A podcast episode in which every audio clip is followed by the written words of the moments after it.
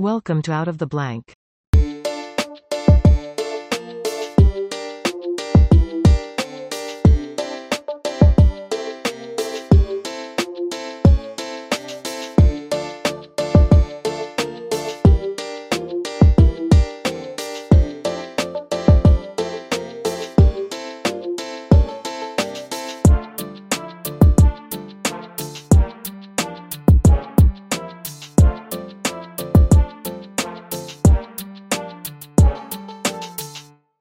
To another episode of Out of the Blank podcast. Here Louise. Louise, for everyone out there listening, can you please introduce yourself? Um, so hi, I'm Louise, uh, Louise O'Hare. I work at Nottingham Trent University in the UK, um, and I'm really interested in um, visual discomfort. So why things look bad. So we're talking about stripes and flashing lights, that sort of thing, and not sort of pictures of snakes or anything. So nothing sort of really low level things. And also more recently, my work's been into migraines. Um, so I'm really interested in why people get headaches, essentially. What do you? Why do you think people get headaches? that is a very large question, um, one that I don't really have a straightforward answer to. So maybe we should start quite small. So there's quite a few things in um, visual stimuli that the visual brain isn't really very good at looking at essentially. So we're adapted to our environment um, and that includes our visual system as well. So probably should tell you you might be wondering why a psychologist is interested in vision at all actually. And um, the visual areas of the brain take up about a quarter of it that occipital cortex at the back. So the whole chunk at the back of the brain is just devoted to seeing things. And that's really quite incredible actually so when we look around you know you don't think anything about seeing everything in sort of really high definition. It's all in color. Um, you don't need to wait for your eyes to refocus the way that your phone camera does. You know, you can adapt to various light levels very instantly. You know, so if you just walk outside and walk into a building, if you notice the difference in light levels, so if you've got those glasses that um, change color with the light, so they turn into sunglasses when you walk outside, it takes a little while for them to adapt. Whereas your eyes and your brain can sort of rewire itself really, really quickly.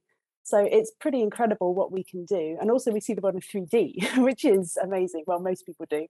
Um, which is pretty impressive when you think about the maths involved about trying to recreate it, you know, the 3D movies and things like that. And people don't always quite get it right. Um, but your brain is brilliant at doing that all by itself.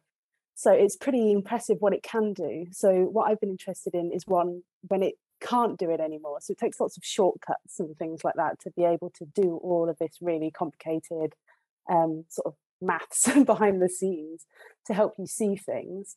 Um, and sometimes that goes a little bit wrong. So one thing to look at is um, you were mentioning earlier about the 3D cinemas. So some people don't like looking at those, and that's there's a quite straightforward answer to those. So when we look at an object in the world, um, we turn our eyes inwards to look at it. That's called vergence, if you're interested in technical jargon.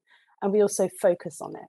And normally those two systems are perfectly matched. So there's never an instance in the real world where we're looking at something um, and it's not the place where we think it is essentially it just doesn't happen but in 3d tvs and in the cinema and things like that uh, people need to sort of break those rules a little bit so your eyes will be turning in to a point that's at a different place of where the screen is. So your eyes will focus at the screen, but your eyes will turn into a different point. So these these two things aren't matched up anymore, and that it's called an accommodation vergence conflict if you're interested in the technical terminology.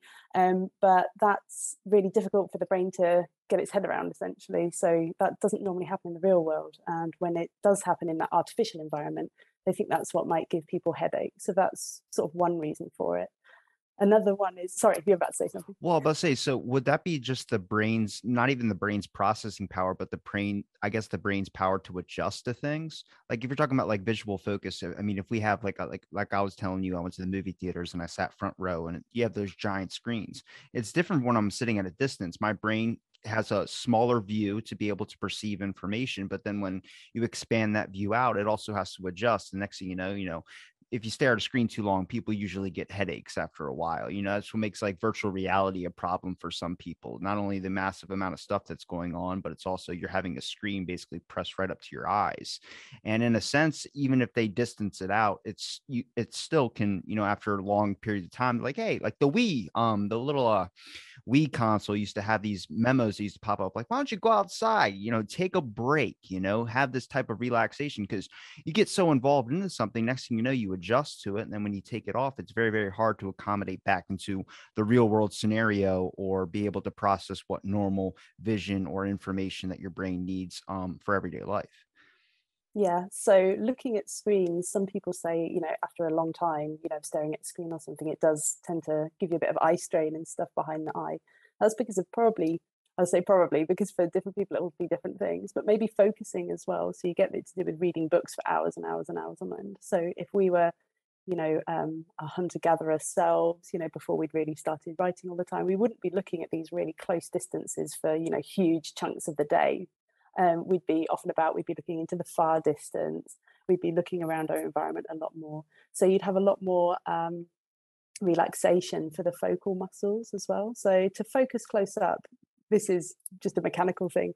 Your muscles have to like squash the lens to make it fatter. Um, so the muscles like have to work to make it you know to focus on near and far distances so it's if you're focused if you're crushing that squashing that lens the whole time to focus close up it's it, after a while the muscles get a bit tired basically um, you can keep it up for a hell of a long time as you've noticed you know you can play computer games for hours and hours and hours um, but afterwards your the the muscles and things might just be a bit worn out at the end of that. So that's eye strain as well that can cause um, some people to get headaches because it's all around these um, these nerves and things around the eyes. They're all sort of interconnected. So it's really hard to pull apart you know what what exactly would be causing sort of any discomfort happening is there a certain propensity, I would say, for people to get migraines? Like, is there a certain class? Like, I have a cousin who can't go see 3D movies at all. Um, him and his mom both can't do it. So I start going, is it genetic? Like, you guys just can't, your brain can't handle that type of things coming at you and your brain trying to process it? Or is it like, I mean, is it linked to like, could they find something like, is it, it's IQ? Maybe it's your intelligence levels. But then I know some people who are really, really smart, but they just can't maybe because when you say like it might be weird for vision and psychology um those two i go i mean is it really weird because if you really think about like i mean the you're processing imagery but at the same time if i'm super stressed out like i have adhd i can't process things very very well and i can get a headache very very easy because i'm just I, more irritable maybe um, so I don't know a whole lot about ADHD, so I'll I'll stop with what I know. Um, but in terms, you, you asked quite a few questions in there. So to go back to the migraine one we started off with, so migraine is a distinct disorder. So the things we were talking about before about accommodation vergence, about um, you know squashing, squashing and stretching your um, focusing muscles. Um, these are things that happen to everybody. You know, everyone's got. Um, you know, you might be more or less sensitive to it, but everyone's got that sort of setup. But in terms of migraine, it is a classified um, neurological disorder, and it's actually one of the most common ones. A lot, a lot of people have it. It tends to be more women um, than men. And there are lots and lots and lots of different subtypes as well. So a lot of the time when people are saying, oh, you know, have a migraine, they're that headache might not actually be one that will classify as a migraine attack. So people with migraines also have headaches as well as, as a separate issue, um, but they have these sort of very distinct migraine attacks and they have to fulfill certain criteria to uh, qualify as those. So um, a lot of the time when, because I talk to my participants when I'm running studies, they say a lot of the time that what irks them the most is the um, misunderstandings around migraine itself about what it involves. And so um, there are lots of different subtypes, as I said. So there's ones with aura, um, and they come with sort of sensory hallucinations before the onset of the headache. Um, so people might see something, you know, appearing um, where they're looking you know there's nothing there they know there's nothing there they're just hallucinating these um, these images essentially uh, they they the hallucinations are really fascinating in and of themselves and this is not everyone who gets migraines there are people who get migraines without the hallucinations as well um, but when they report the visual ones they tend to be a sort of zigzag pattern. It starts off quite small and it gets bigger and bigger and bigger as it goes uh, across the cortex um, across the across the visual field. Um, so it sort of starts off small and starts expanding out, and um, it sort of shimmers as well. So this is getting bigger and bigger and bigger, and then they know after that that's going to be a headache um, starting after that one. So they they report like seeing these really vivid hallucinations, but they can also be um, smell ones as well. So people smell things that aren't there. Yeah. Um, and also hearing things that aren't there. Um, and a very common one is um, tingling. So people have feelings of pins and needles. They feel, someone described it, I think, as uh, spiders running underneath their skin or something like that. So not painful, but just a very strange sensation before is they this, get there. Is this headache. common with like vertigo and stuff like that? Like I have friends who like experience vertigo and they always talk about like massive migraines where they have to like lay down. I think I get what you're saying about people misconstruing like migraines and headaches. I always get this same thing whenever I get into an argument. The back of my head, I mean, I could pinpoint it to an exact spot. It's like right dead center in the way back, starts to feel like it's on fire and it, it's it's happened ever since I was a little kid. It's it's whenever I get into like a really like if I get super stressed, or if I get into like a big argument, and it always happens. And it actually led me down the route of uh, brain fog because that exact like moments where I experience like some like serious brain fog or something, it's that exact spot. Like I could pinpoint it to an exact T.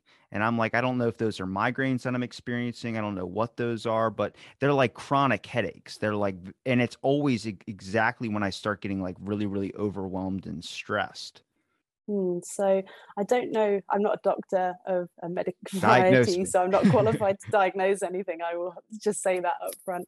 Um, but you you know if you're worried about headaches you might want to go and see uh, your, your doctor or something to get it checked out um, because there are quite a lot of overlaps with a lot of other disorders as well so a lot of people when they say they're experiencing hallucinations they're afraid of the hallucinations more than the, the headache itself that follows it because they don't know what's going on um, but with the with the migraines they tend to report i say tend to there's a lot of variation between different people so i'm making huge sweeping generalizations here so let that go I, I, can't really emphasize that enough that they're very idiosyncratic as well. But they often report that they're localized. So the headache appears on maybe one side of the head. That's one of the important criteria for it as well. So, and it, they report a pulsating or a throbbing, like a pounding headache. And that's quite an important, it's, it's actually one of the classification criteria for having a migraine rather than a headache headache. Um, but stress, uh, so there there is a link with stress. I don't know of too much. Um, there aren't too many sort of published studies on this because it's quite hard to to do them. But um, the triggers for migraines, so whether or not it triggers migraines, it seems to be uh, that's a conversation in and of itself. Um, but a lot of people report stress as being associated with their their migraines if they get them.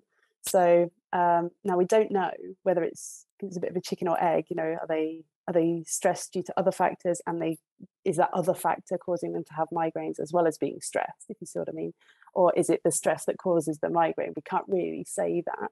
And a lot of the time, you can't really say that anyway because the triggers tend to be, firstly, really idiosyncratic. So every individual has their own thing that they say. You know, it's more likely that I'm going to get a migraine when this happens.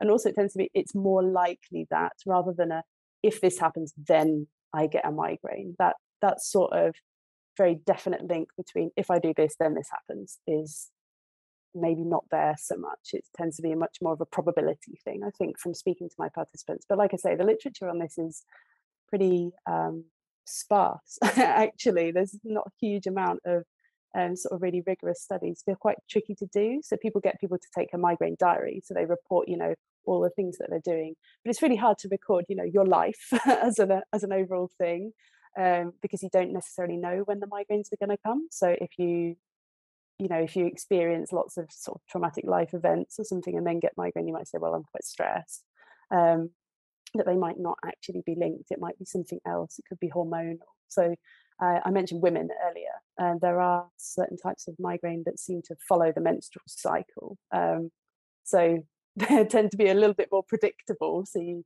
you can predict those ones, but it's not to say that men don't get them at all. So obviously there are ones that aren't um, associated with menstrual migraine. A menstrual migraine is actually a thing as well in and of itself. So you'll hear people refer to menstrual migraines as well as your vertigo um, one. So there's a, a subtype of migraine that, that people experience vertigo when they when they have their migraines. So they feel that you know things are moving without them moving, or they get that horrible experience of like you know being really high up and not not liking it very much. So it's it's multifactorial. I mean, it, it makes me think because I mean the brain is very very complex, but it's also much like kind of like uh, sock that lost its elasticity, I would say. Like it just keeps stretching out certain points, and certain things can cause it to keep stretching and stretching. And then after a certain amount of time, it just really doesn't go back to its normal form. That could be problems in your life that you're still experiencing that you, maybe you're not coping with. When I say multifactorial, I mean there's stress, there's uh, vision issues, there's so many things that could go into someone getting a headache. I mean, hormonal stuff's a big one. But when you say hallucinations, whether it's like sound hallucination, whether it's vision hallucinations, is that because the migraine is not just affecting one particular spot, but it's actually spreading all over the brain where it could be affecting other parts of it too? Like, could people have problems with motor function? Yeah, there, there is a particular type of migraine where they do have problems with motor function. Um, there's a couple of them actually. The you also mentioned whether well, it was genetic earlier, so it does tend to run in families. And there's one type uh, I'm going to mispronounce this because I write it a lot more than I say it, but um, familial hemiplegic migraine. And Good on one, you. I would not be able to do that. that that one is genetic, um, as in they found the gene for it. Uh, I say the gene uh, again, big overgeneralization. There seem to be three subtypes of that, but that that affects the motor system a lot, and the familial bit means it runs in families and they've actually found the gene for it. So i think there's quite a few um, interesting therapies coming out for that particular um, subtype of migraine. They've done a lot of work with animals and things to try and work out you know what's what's happening in this case because it is quite it i think it's fair to say that it's a very severe um, type of migraine affecting motor systems and things. So um, why do you not get- something that you want to have well, why'd you choose to go down the route of studying more about migraines? Uh, that's also an interesting question. I suppose um, as a vision scientist, I just found it fascinating, really, um, because um, I'm really interested in visual processing in general. So I do other stuff as well. Um, but I just found this. Uh, I actually read a PhD thesis um, when I was writing my own, and I just found it absolutely fascinating that the brain can, you know, create these um, hallucinations, can experience the world differently, essentially. And because we take it for granted, don't we? You know, that our view of the world is the same as everybody else's, and their experience must be just the same as ours. But we don't really know that. Um, it also gets a bit philosophical because you can't really test it. So, as an experimental psychologist, I'm not going to go too down the philosophy um, route. But I did find it really, really fascinating that they have this hallucinations. Well some of them do not everyone must emphasize that. Is the it's the majority don't have these hallucinations i must say. Um, but um, people with migraine also tend to um, perform differently on visual tasks um, even when they're not having an attack um, which i found quite interesting as well. So what is different about the visual areas of their brain um, compared to other people? Is that maybe like is it depending on the person or is it depending on the type of migraine that they're experiencing? Like is there a classification of migraines where people experience more hallucinations or could it be a factor of maybe someone that might be a little bit more creative or you know more uh, of a, a, daydreamer i would say? Like i daydream a lot so i mean i think that i'd probably get more hallucinations if i experience one of those types of migraines. Oh i don't know about the daydreaming. I have seen something um it's not really my field. So uh, you're uh, so I don't know too much about it, but about anxiety and links between um, sort of personality traits, like how much anxiety you um, experience, so whether you're kind of uh, a more chilled, laid back person, so whether there are sort of personality traits that go into whether or not you experience migraine. But migraine tends to be one of those things that a lot of people just experience. So I don't think it's as simple as saying like there's a cut and dried, you know, if you're an anxious type of person, you will get headaches because we just don't know that at this point. Well, how do you typically like could you give me like maybe an example of one of your studies that you do? so my studies might sound really weird to uh, to people because um, they're quite theoretically based. Um, so um, they tend to be very niche. Um, so, like I said, I'm quite interested in how the brain processes information. And um, one of the things about uh, migraine that we're currently running actually is whether or not um, they have differences in uh, I'll just go for the terminology here, cortical gain control, and now try and explain what I mean by that. Um, so there's some parallels, and it's parallels, these are distinct disorders between photosensitive epilepsy and migraine aura. So um, photosensitive epilepsy is the type of epilepsy where um, they actually do get triggered by, you know, the flickering lights. If you've seen the warnings at, you know, flash photography and things like that, um, that's for this particular um, disorder it is not migraine aura, but there are some similarities between them. So people with migraine aura also don't like flashing lights. It's not that it gives them any um, seizure-like activity, but they don't like it very much. So there's a couple of other sort of similarities between them. So we thought, well, you know, we wonder if it's a similar process happening. So there was a, a paper uh, oh, I can't remember what year it was, a while ago now, I think it's 2000. I'm going to get the dates wrong, I have no head for dates. Um, and they did a really interesting study measuring the brain of activity of people with photosensitive epilepsy while they were looking at some um, striped patterns that become more and more intense. And um, if you're, if you, they have a control group as well, so people who don't have um, photosensitive epilepsy. So for the control group, so normal um, people in inverted commas, as we might think of them, um, their brains, the response to contrast, so um, it turns from grey into very black and very white, very intense. Um, their response goes up and up and up and up and then flattens off um, because after a while you can see it clearly enough and your brain doesn't need to process this um, increasing intensity. It can sort of max out effectively you know like if you turn up the brightness on your display screen after a while it's it's too bright isn't it? It's too contrasting. You don't you don't need that extra. You can stop at the nice normal level. Um, but the difference is that the people with um, photosensitive epilepsy, their brain activity continued to increase and increase and increase. It didn't show this flattening off. Uh, this flattening off is the cortical gain control. And that um, is a really interesting study because if their brain is not, you know, turning the volume down essentially, or saying, you know, that's enough and we need to stop now, that's where it might turn into this um, too much activity. And that's where you could, obviously, they didn't go this far um, in an experimental design, but that's you might extrapolate that it would turn into a seizure in that particular population. So we wondered um, if, because migraine aura has similar, um, some similarities to photosensitive epilepsy, whether it would be a similar sort of process. So whether we would see this flattening off. Um, so we're currently running the study. So I don't know at the moment. We haven't got enough data to say anything at this point. But what we're looking for is whether or not in people with migraine aura, if their response to increasing contrast just goes up and up and up and up and up, like those with photosensitive epilepsy, or whether it flattens off um, like normal, normally brained people, shall we say that, or people without migraine aura. Because you might wonder, like, why on earth would you be doing that? It's to see if, because if it's a similar mechanism, there might be, it doesn't necessarily lead us directly to a treatment or anything like that but it might tell us about what is different about their brains. And then later on, you might be able to work out something to prevent that from happening, which would be which would be good, really. So my stuff is mostly it's not uh, you know drug trials or anything that goes straight into a treatment for it. It's trying to work out you know what are the differences. Um, so that's why it tends to be very very abstract, um, and it doesn't.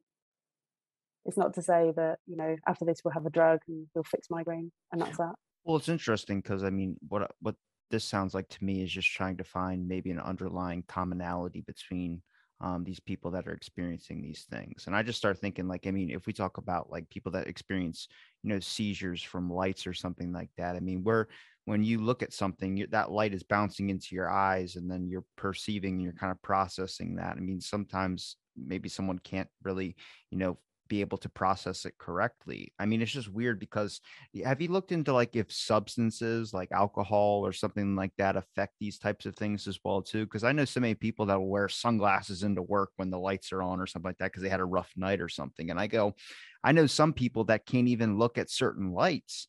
I have a friend that he can't do very well with like light, light, light blues. And then there's other colors of that same shade that he just can't his it gives him headaches it makes him i mean immediately his mood starts to shift and i just start going i mean it leads into a whole other factors i mean we base a lot of colors and stuff color therapy for instance is based off you know moods and our reactions to things as well too which is just like we're just perceiving all the same thing but some people are perceiving it in a little bit of a different way.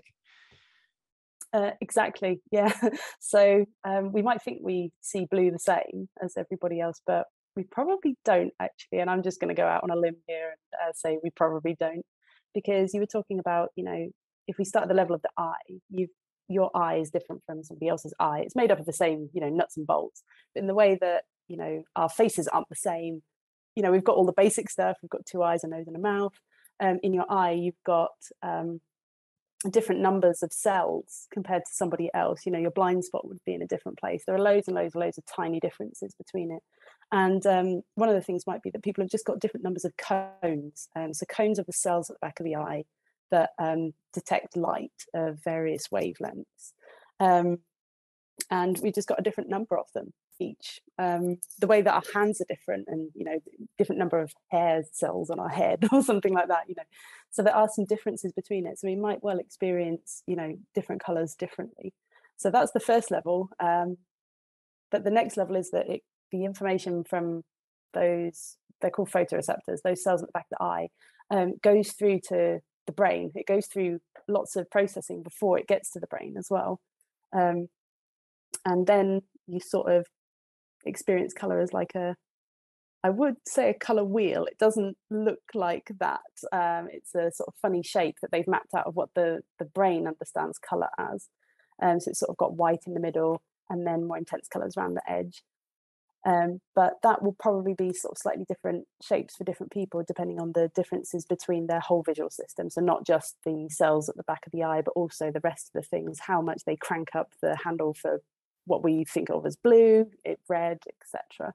Um, so all of that will probably give us a slightly different impression of what um, what blue and yellow and red and all the other colours are. So it's perfectly plausible, I think, that we experience them differently. Do you um have any different probably opinions or maybe your opinion might have changed on like the amount of technology that we use? I mean i don't think like i like virtual reality i think it's cool but also at the same time, I think that is pretty dangerous to have a screen that pressed up to your head. I mean, I know we'll get better technology for. It. I'm not against it, is what I'm saying. Um, but just, I mean, we're expanding farther with technology. It's more, you know, we have more devices, more lights. You can get any type of lights, um, different types of lamps, different types of light bulbs and stuff. And they have soft lights, they have hard lights, they have whatever you want to say. I mean, what have your thoughts changed just from diving down the route of vision and everything like that? Oh, uh, I'm pretty robust, actually, personally, um, to all of this. So I can stare at my stripy patterns all day. You know, I don't really get headaches at all. That's why it was all so fascinating for me that other people do. You know, I can stare at a computer screen for yonks as well. That's, that's absolutely fine. Um, one thing I don't get on well with is um, if I don't wear my glasses. So, uh, but that's a very straightforward thing. But I think um, in terms of technology, it's getting better all the time. Um, so the temporal lag, um, which is a technical word for a bit of a delay. So um, I've got some computer science colleagues um, who were they ha- they've experienced the the really early types of VR, you know, before the headsets and things like that, and they said it was really like slow so you got a, a, lag in time between what you were looking at and what you thought you were looking at. Um, and they said that really didn't make people feel very well at all um, because things were happening at a different time. So that's quite important as well. And, you know, in terms of lighting as well, and um, flicker is quite important in the environment as well. So there are lights of certain types flicker. They flicker so fast that you don't even notice that they're flickering. Um, but there's some indication that they might give some people who are susceptible to it a, a, bit of trouble as well. So it's quite important to like look into all of these things before you just you know branch straight out. I think virtual reality is really fun. I've used a couple of headsets, you know the the more the modern ones, you know, recent years, um, where they've tidied up a lot of the things with the lag on displays and things like that. Um, I think some people find because I can wear them fine, um, but other people seem to put them on and say they don't like it very much, or they they feel a bit motion sick. Um, so that's what I don't like about it. I don't like because I don't know how it tricks my brain to make me think I'm actually standing on top of a skyscraper. Like I get it surrounding my whole vision, so that's my whole view. But I mean, I know I'm wearing a headset and I'm doing like we see the videos of people freaking out when they're watching it and or the, when they're playing in it or something like that. But it just tricks your brain somehow, makes you think that you're exactly in this experience. And I thought you can only get that if you had your vision blocked and then also you had headphones on. I know the headphones make it more immense, like you're actually in the scenario and stuff, but you know you're in your basement playing virtual reality you're not on a skyscraper and that that's what gets me is like how like our brains can be tricked by things. I mean mirages are the best example. Like there's no water that's down the road but when i drive up to it the water and the puddle disappears where i just go how sensitive is my brain to hallucinations? I mean i think everybody at some point probably experiences hallucinations on like not i wouldn't say a daily basis but at least a couple times more often than not in a year. Um, possibly. I don't know too much about mirages and things. They they don't crop up that often over here. the UK is a bit cold for that sort of thing to be happening. Um, but yeah, uh, people do experience hallucinations for various reasons. Um, so that's why for the migraine um, diagnosis, you need a certain number of these experiences before they'll say, yeah, that's probably a migraine attack. Um, so a one-off and it vanishing um, doesn't sort of qualify you. Um, I liked what you said about the uh, the headsets. They are very um, very convincing, aren't they? So I think part of that, this is backed up by nothing, but personally, I think um, part of that might be to do with that you can't see so much of the real world anymore. So when you've got the headset on, it sort of it goes all the way around your eyes, so you can't, you know, like when you look at a desktop display, you can still see the desk and everything, can't you, around you? But when you've got the headset on, you can't see so much of like the floor and stuff. And your visual system, you don't just use for like looking around, you also use it to keep yourself the right way up. Um, so you know how people you ask them to balance on one leg and then shut one eye. Um, it becomes a lot harder all of a sudden. So if you've got your eyes closed, you're using that to keep yourself upright and things. When we talk about processing information with our eyes, um, like for, for some people, like night vision, like I can't. My night vision has gone to crap. So immediately, like I'm a different person at night not like you know personality wise but just driving like i just i refuse to drive at night just because i can't really see that well. I don't know when that started going away if that was genetic or if that was just because i'm doing podcasts all the time and i'm staring at a screen and it's just my vision's definitely not as good as it was like three years ago. But when it comes to night vision i mean that's a my whole perception like i know what it looks like during the day. I know this is my town this is the road i always go to but then at night it's like eh, i'm in a completely different like spot even though it's the same exact road. I mean is have you what, what are your thoughts on that? Oh not anything i've ever considered sorry. Um i have no idea. Um so if you're worried about your eyesight rule number one though stop driving um that's that's a good thing. So if you're not comfortable driving at night don't. But um i don't know but my freedoms why. my freedoms i need my freedoms. Uh, go and speak to the doctor see or the optician. I mean it goes back to the point of our eyesight and how people perceive different things. Like if we could take the example from colors, I mean, even the examples with other things such as like uh, distances for some reason. Like even if I if I see someone from a distance, they can look like somebody else. But if I had better vision, then you know someone wearing glasses goes, no, that's not that person at all. I mean, it just I don't know how much our impact from our vision can really warp our perception of reality. I mean, one of my things I learned about recently was, you know, the temporal experience. Like we all know time moves at the same pace, but for each person, it could be a different. Our perception of time can be different. Some people say, like, you know, I had so much fun, time really just flew by. Well, for another person in the world, the time probably went slow or normal compared on what they were doing. And it just made me go, like, our brains can really warp our reality around us to a point where it's we all agree this is reality like we're all in the same kind of reality but at the same time we all have our inner monologues or our own little realities going on as well too. Well that's a big one. Um, yeah i guess i don't really know about that one um, at all.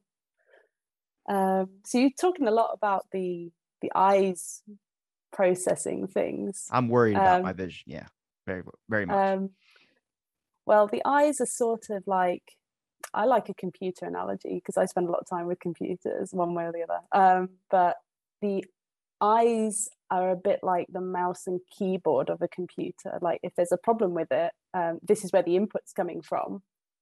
If there's a problem with your eyes, you won't see properly. That's going to be an issue there.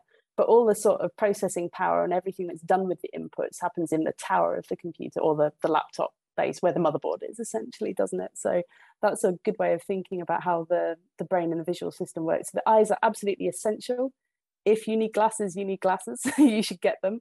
Um, the same way that if your computer mouse was broken, you know, you would get that fixed before uh, looking at the rest of the computer. So um, if you're worried about your eyes, I would definitely sort of check those out.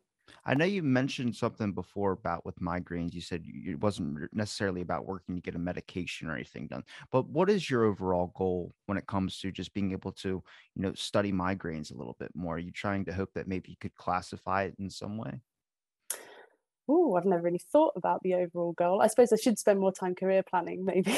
um, but like I said, I'm sort of a basic um, sort of scientist, um, if that makes sense. So my main goal is to sort of understand how things work. I've always just found that really interesting. You know, how does this work? How does that work? How does the other thing work? And I think well, the brain is one of the most complicated systems in the universe, probably from my perspective, because I'm biased. Um, so to understand a little bit about how the brain works is just something I'd, I'd like to do. It's pretty much intrinsic motivation. Um, there's so much of the brain and it can do so much stuff that we'll never like go aha i know how the brain works now. Um, but if you can understand a tiny little bit of it then that's i think fascinating in itself. And from the disorders um, so most people would say uh, migraine is a neurological disorder um, it tells you a bit about how it works differently in different people and that can give you insights into how it might work in general as well. So for this group of people, if we work out, you know, why they're seeing things differently, we can understand how um, people see the world in general as well as just those people. So it's not all about um, therapies for them.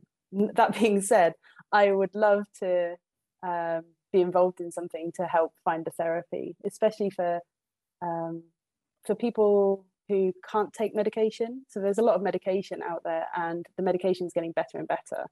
Um, there's a lot of research done into it, a lot of really good stuff, and there's been some really um, interesting stuff coming out right now. I don't know if it's all been through clinical trials and things like that, but there seem to be really promising medications that are working for more and more people.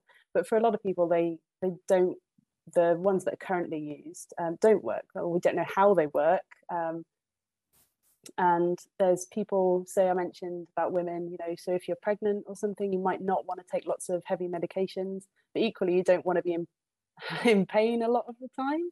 So being able to stop people's pain and have a sort of non drug related therapy would be really fantastic as well. But that's not something that you do on your own. You do that in part of a big team. So um, I'd really like to do um, maybe some of the basic science to look into non drug um, therapies for migraine. And even if that gets sort of, if you can do the basics and find out a, a possible something that has possibilities, then other people might pick that up and, you know, because it takes a lot to get from this might work to, you know, this is an actual treatment for it. Have you thought about any possibilities, like with something like cold shock or something to do with water? Or I know a lot of people say water's healing. You know, whenever I have a friend that's going through like a vertigo thing, um, I don't know the full depth of vertigo, so I couldn't even give a good explanation about what that is. But you know, they always talk about like showers help and certain situations we have to lay down but you know like it's from what i've understood it's like they get dizzy really really bad and they kind of go like you have to put like a foot on the floor and a foot on the wall. I'm like that's what i do and like if i'm drunk or something i do that like to make sure that i'm not the room stops spinning but eh, that helps them and i start going like i mean is, is there a cold shock possibility? Is there some type of method because I'm, I'm with you on the medication stuff when it comes like there you need medications for certain things but also like for some people that's not really an option. For some people you know if they're pregnant or something they want to try another form of therapy. I mean i know people try smells. Smells can kind of bring you back to a sense as well too. So yeah there's a couple of things i'd like to um, investigate. There's some idea that colors might be helpful. Um, this is, yeah, we're going back to colors. I can see your face there. You're not looking. Um, so um, how do I start with this one? Well, there's been some coloured filters that exist. Um, they've a lot of the time been used for sort of visual stress, mostly for reading, um, but there's been some interesting data on a, um, an fMRI study. So that's, um, if you don't know what fMRI is, that's it measures the brain's response to stuff um, by measuring the amount of um, oxygenated and deoxygenated um, hemoglobin in the blood. Um, but yeah, you can measure brain activity using a big scanner. it's, a, it's, a, better way of better way of putting it. Um, so uh, they got some people with uh, migraines and they measured their brain activity with and without these sort of coloured glasses on. Um, the colour is really, really, really important. It has to be a very specific colour, and it's not just one colour fits all. It's a specific colour for a specific person. But that seemed to reduce their um, brain activity. So if there is any mileage in that, we need to firstly work out how it works, uh, which is not an easy thing to solve. Um, wait, wait, wait, is that is that kind of like when a room is kind of dark? It kind of has everybody like their energy levels can kind of drop sometimes. Like you know, if you're going to watch a movie, you don't usually watch a movie with you know your lights all the way on. You usually watch them with like maybe you could have a candle lit depending on the situation. I don't know what's going on, but usually people watch movies in the dark and usually by that time they end up falling asleep while their TV's on or something like that. I mean, is it just if you use like dull or not wouldn't say dull colors, but like when I wear sunglasses outside, if my sunglasses are polarized, it helps with my vision just so the sun's not blinding me. But at the same time, I also feel my energy levels kind of dip down a little bit. Maybe I'm too sensitive. Uh, I don't know about energy levels. Um, the polarizing glasses do help take out glare because um, it just makes sure that all the lights at the same angle uh, rather than like scattered about. Um, but the the thing with the fMRI study was they had um, like a, a, control lens as well, so that's a, a different color. So it's not just that it made it darker, if you sort of mean by filtering some of the light out, because you didn't see the same effect with the control color.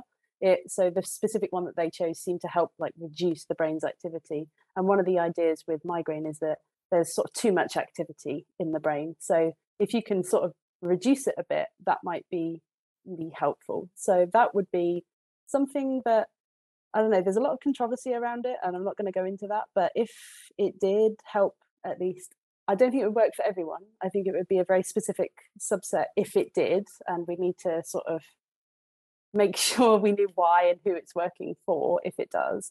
So there's a lot that needs to be done there. But if that were the case, then it would be great to be able to, you know, try some coloured glasses because there's very little in the way of side effects because they're just coloured glasses. Um, so you know, even if they didn't work at all. But the other thing is maybe neurostimulation. So there's been much more research on um, neurostimulation, which sounds terrifying uh, to a lot of people. Um, but you can uh, you can put a very very very small amount of um, electricity into the brain i mean really really really small so like to where it feels like a vibration. Yeah you don't actually feel it that much actually. Um, you might feel some slight tingling as it starts and then that's it. Um, but there's some studies looking at these sort of neurostimulation um, devices and they might have something um, that's of interest there. So again, there needs to be a lot more research on it and a lot more systematically because uh, the thing with neurostimulation is, you know, how long do you stimulate for? Which area of the brain do you stimulate? Um, how many sessions do you need? It wouldn't be a silver bullet of like we do this once and you never have migraines again. It would be more like um, a regular thing, I think. So they've tried um, something called transcranial magnetic stimulation um, for acute migraine. So that's like the attack is starting and you want it to not happen. And they've there's some studies that seem to suggest that might help. And then for the sort of preventing migraine happening, um, the there's some, not much, um, literature on some promising things from sort of electrical stimulation.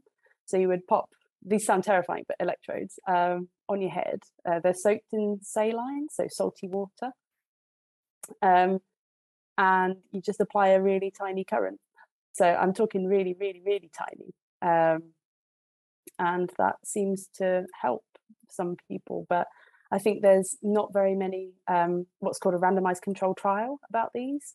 Um, so randomized control trials are like what you have when um, I guess maybe everyone knows what a randomized control trial is after COVID and vaccines and all the rest of it, but there's there's not many of those at the moment. And there's not a lot of idea about how that would work as well, because that's the important thing you want to know how it's supposed to work in order to be able to say how long a person needs to use it for, how many sessions, what area of the brain they should stimulate. All of these things we just don't know. So you can't really launch in and say, right, we're going to do this complete, you know, randomized control trial at huge expense when we don't know, you know, what bit of the brain to to stimulate. There are some ideas out there, but I think it needs a bit more work on sort of how it's supposed to work first and then we might be able to go somewhere with that. But it would be amazing if you could have different options for different people. It's not to say that the drugs aren't brilliant. So for some people they're making a huge difference you know um, and they really are coming on and on and on and there's a lot of good work done into that. But you know if for whatever reason they're not working for you or you couldn't take them then looking into some different things might be of interest because equally neurostimulation it does have side effects. So it's not like the the silver bullet, you know, the wonder solution for everything. It would just be different ones compared to the drugs. So I think it's worth investigating that as well, you know, because it would get around a few problems for other people, if you see what I mean. Because I think one of the things with migraine is it's so um, it's so different. You know, there are so many different subtypes and so many individuals within each subtype that it's all quite idiosyncratic. Um, it'd be worth having a few, you know, quite a few different things that might help different people depending on the subtype they have or how often they have them or what their personal preference would be as well because not everyone would be comfortable with you know neurostimulation and things like that. I got two very important questions. One i want to go back to something you mentioned about a migraine diary. What are they writing down in a migraine diary? So generally um, the attack the details about it so if they saw any hallucinations um, the severity of it, um, what day and time, how long it lasted for, all of those sorts of things, and then any other information that would be included. Because it's really hard when you come into a clinic and you're sitting in front of a neurologist and they say, Well, how many migraine attacks do you have a month? Uh, it can be quite hard to say, Oh, this month I had three, I don't know. You know, it's really hard to piece it together after the event. Whereas if you've got your diary with it all written down, you can just look through that and go, aha, right, in September I had so many, they were really bad. October, maybe fewer, because it, it varies as well. So things tend to go up and down a bit as well. So for some months, they might be having a particular bad spate and then it might ease off a bit and then come back again for another bad spate. And for some people, they go, they just stop. So the way that migraines for some people just start they also fortunately just stop happening or you know they used to have really regular ones but now they haven't had one for a year or something like that. So they it's not to say that you'll be stuck with it forever necessarily as well. What's the rate of time or maybe the time variability when it comes to these attacks? Like are they lasting days? Are they lasting or do they usually end the same day? Um, so according to the classification criteria, if it's untreated, so you don't do anything about it, the headache attack could last four to 72 hours. So Jeez. could be four hours, could be 72. Yeah. So um, I think what people don't realize as well, um, because when people are talking about, you know, they have fairly frequent migraine attacks, you know, maybe three a month, some people have 10 a month. Um, if you're talking about, you know, having a headache for 72 hours several times a month, it's quite difficult to go to your boss and say, you know, I'm really struggling to work because I'm having a headache.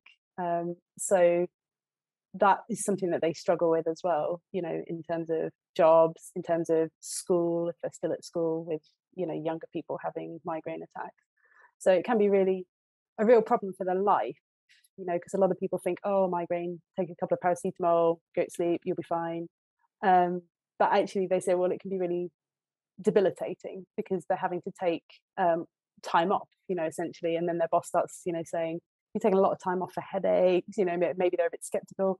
Um, one of my participants said to me, which is really quite sad, I think, um, that their partner didn't really get it, you know, their life partner that they live with, and she said that, you know, it's like they live together and even they didn't really understand it. Not to say that they weren't supportive, but they just didn't get it. Um, So, well, I, I think that's probably a fault. I mean, what you're doing here as well too is educating me more on what migraines are because I think when we talked about in the beginning, which was the misdiagnosis of migraines, a lot of people just say I have a migraine right now, and it might just be to push something off to the side or not wanting to do something. Which, in a term, I mean, for people who actually experience migraines, that's kind of like an insult to them because people who experience migraines, for instance, if you ask me the question, how many people do I think experience migraines? I'd say everybody experiences migraines. That's not necessarily true. They might just be experiencing a headache.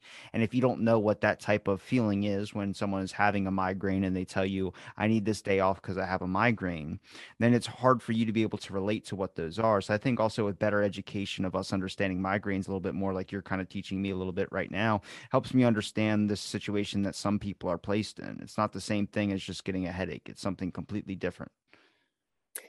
Uh, yeah, essentially, yeah. From speaking to my participants, that's one of the things that I really didn't realize when I started out in this. Um, that you know they are quite misunderstood, um, and I think that's you know if nothing else comes of everything that I'm doing, just making a few more people aware about you know that migraines are different from headaches. So it's not to say that normal people who don't have migraines can't have bad headaches and need time off work for a bad headache. You might have it for a variety of reasons.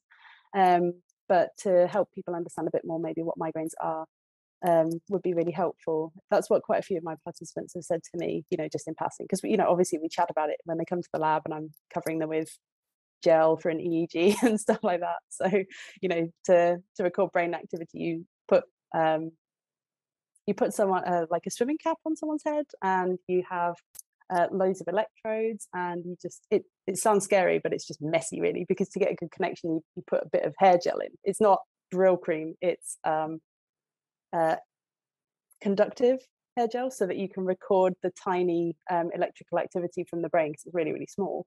And um, so while you're doing all of this you know you just in general have a chat a lot of the time um, and that's when people tend to tell me you know a lot more about their migraines and things like that about what it what it is for them. And they said you know it's the experience of a migraine attack that people don't necessarily get um, which i thought was really enlightening actually from talking to them.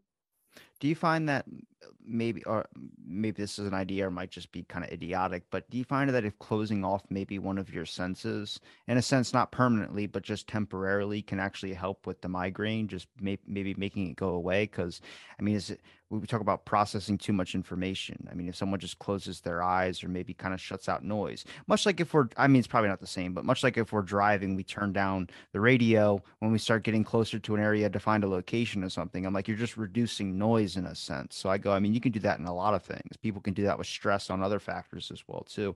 I just go with a migraine. If someone's experiencing something, from my friends that have actual like vertigo and get migraines from that they talk about how they kind of need to no cell phone nothing they can't do anything they just need to lay down and i go well you're you're closing off your signal in a sense you're just trying to reduce all the noise down to one specific area and it helps you deal with it faster um, anecdotally speaking um, that's what they tend to do i think. Um, so they feel a migraine attack coming on and uh, because they they really find themselves a lot of the time like really quite hypersensitive to um, light and to sound so they really really don't like it. They will just go and lie down in a darkened room and if they can go to sleep and that seems to help um, for quite a few people. So it'd be pretty similar to what you're talking about you know to just switch everything off and and go to sleep. And in the classification criteria yeah i think it says that you know unless you do anything about your headache one of the things a lot of people do about it is you know they just go to sleep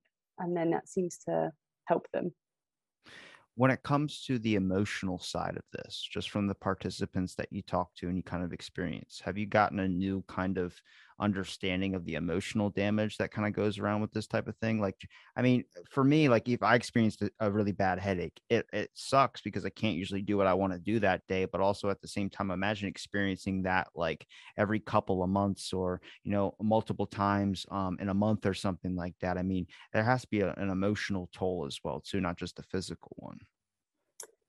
Um, yeah, I would have thought so. Yeah, from talking to them, it's it's quite a lot to it's it's a long term neurological disorder, isn't it? You know, so I think yeah, essentially, um, I can't really speak for them, um, but yeah, I can imagine this would be really difficult. I because I, I, feel like that would be if I was going to study something like this, that would be something I'd be focused on. Just because the emotional side of things, I mean, it's it's psychology, but experimental psychology, and that's what makes it kind of more interesting. Because the experimental psychology, I know you're explaining about experiments that they might sound weird. They're fascinating. This like the, the type of studies you guys do. I mean, not just you, but other people out there too. People that study time or something like that, right? Just start going. It sounds kind of like it does kind of sound weird, but it's just interesting to see what else is going on out there because there's things that we are still trying to find answers for. I mean, if we talk about the human brain, it is a lot like space in a sense because it is so vast. There's so much about it that we're learning. Um, it's just fascinating thing that's inside of us, and just what people experience, what people experience physically, emotionally, what people think about, what people process. Everything is completely different. It's multifactorial, which makes it very, very fascinating when someone's able to come up with like a medication or come up with a cure for something like that. Cause I'm like, to me, it's like a hit or a miss. I mean, it could work for one person and not work for another person. But the fact that we've got it down to such a point where we're able to create actual like Tylenol if you got a headache or other things of this sort, I mean, that to me is pretty fascinating. Yeah, I think so. Um, so for me, I think the biggest problem is time and expertise. So you find that the more you find out about the brain, the more you realize you don't know anything about it at all, uh, which is um, just how it is, I think. Um, but it's certainly enough to keep you busy for several lifetimes. Um, but I've never looked into emotion myself because that's not my area of expertise. It's not to say that I don't think it's interesting, um, but there's a bit of a trade off between what you can get done and what your expertise is in and where things lead you as well, actually. Um, so I've just been looking at the sort of the nuts and bolts about how how it might all happen. Um, but yeah, that's not to say that there isn't an emotional toll and that these aren't interesting questions. I think they are, um, especially for there's other types as well of migraines, um, gastric migraines as well. So like um, with a lot of people with yeah a lot of people with migraines there's a big link to nausea and vomiting and that goes for all types of migraine. So there seems to be some sort of really interesting gut connection and um, i think now i'm going well out of my area of expertise now. I think that's um, something that can happen for other um, other emotional things as well. So um, i think that link wants to be looked into a bit more and there will be people out there doing research onto this. It's just that i don't know anything about the gut and how the gut and the brain are linked but they are um, quite a lot i think and there's more and more stuff being done on that but that's just not something i know anything about. There's only so much you can read in your life um, to be honest so you've got to draw the line in the sand somewhere. If you could choose another path um like if you could have chose something else besides this where would you have gone? Oh gosh. Wow i've never really thought about that I'm pretty happy with my life as it is. I never expected to be a vision scientist. I don't think any child as a five year old wakes up and says, Mummy, today, when I grow up, I'm going to be a psychologist. I mean, it was a bit of a surprise going to university in the first place, to be honest. I just did better at my um, A levels than I thought I was going to. um, and then I went and I found it really interesting and I really enjoyed psychology in particular. Um, and I just carried on from here. But it was all purely by chance um, because there were some really great researchers doing some work where I studied for my undergraduate degree and I did a, a summer internship with them. And that's how I got into this actually. Um, so it's just one of those absolute luck situations. But yeah. Well, that's awesome. Well, I appreciate you for giving me your time and uh, explaining a little bit about your work as well too. Is there a place where people can find any of your links? Do you have a website, a Twitter? Uh, I don't tweet, um, but I. Good for you. Good for you. yeah, sorry, I'm a bit of a dinosaur. Um, but yeah, the um, Nottingham Trent University has um, that's got my my website with my mugshot and my publication. So all of my research is is up there. So that's probably where you can find most stuff. And a short bio that says I studied I failed to leave university. well, I just sure, switched to different universities. I'll make sure I link it all in the description. It's been a pleasure chatting, and thanks for listening to this episode of Out of the Blank podcast.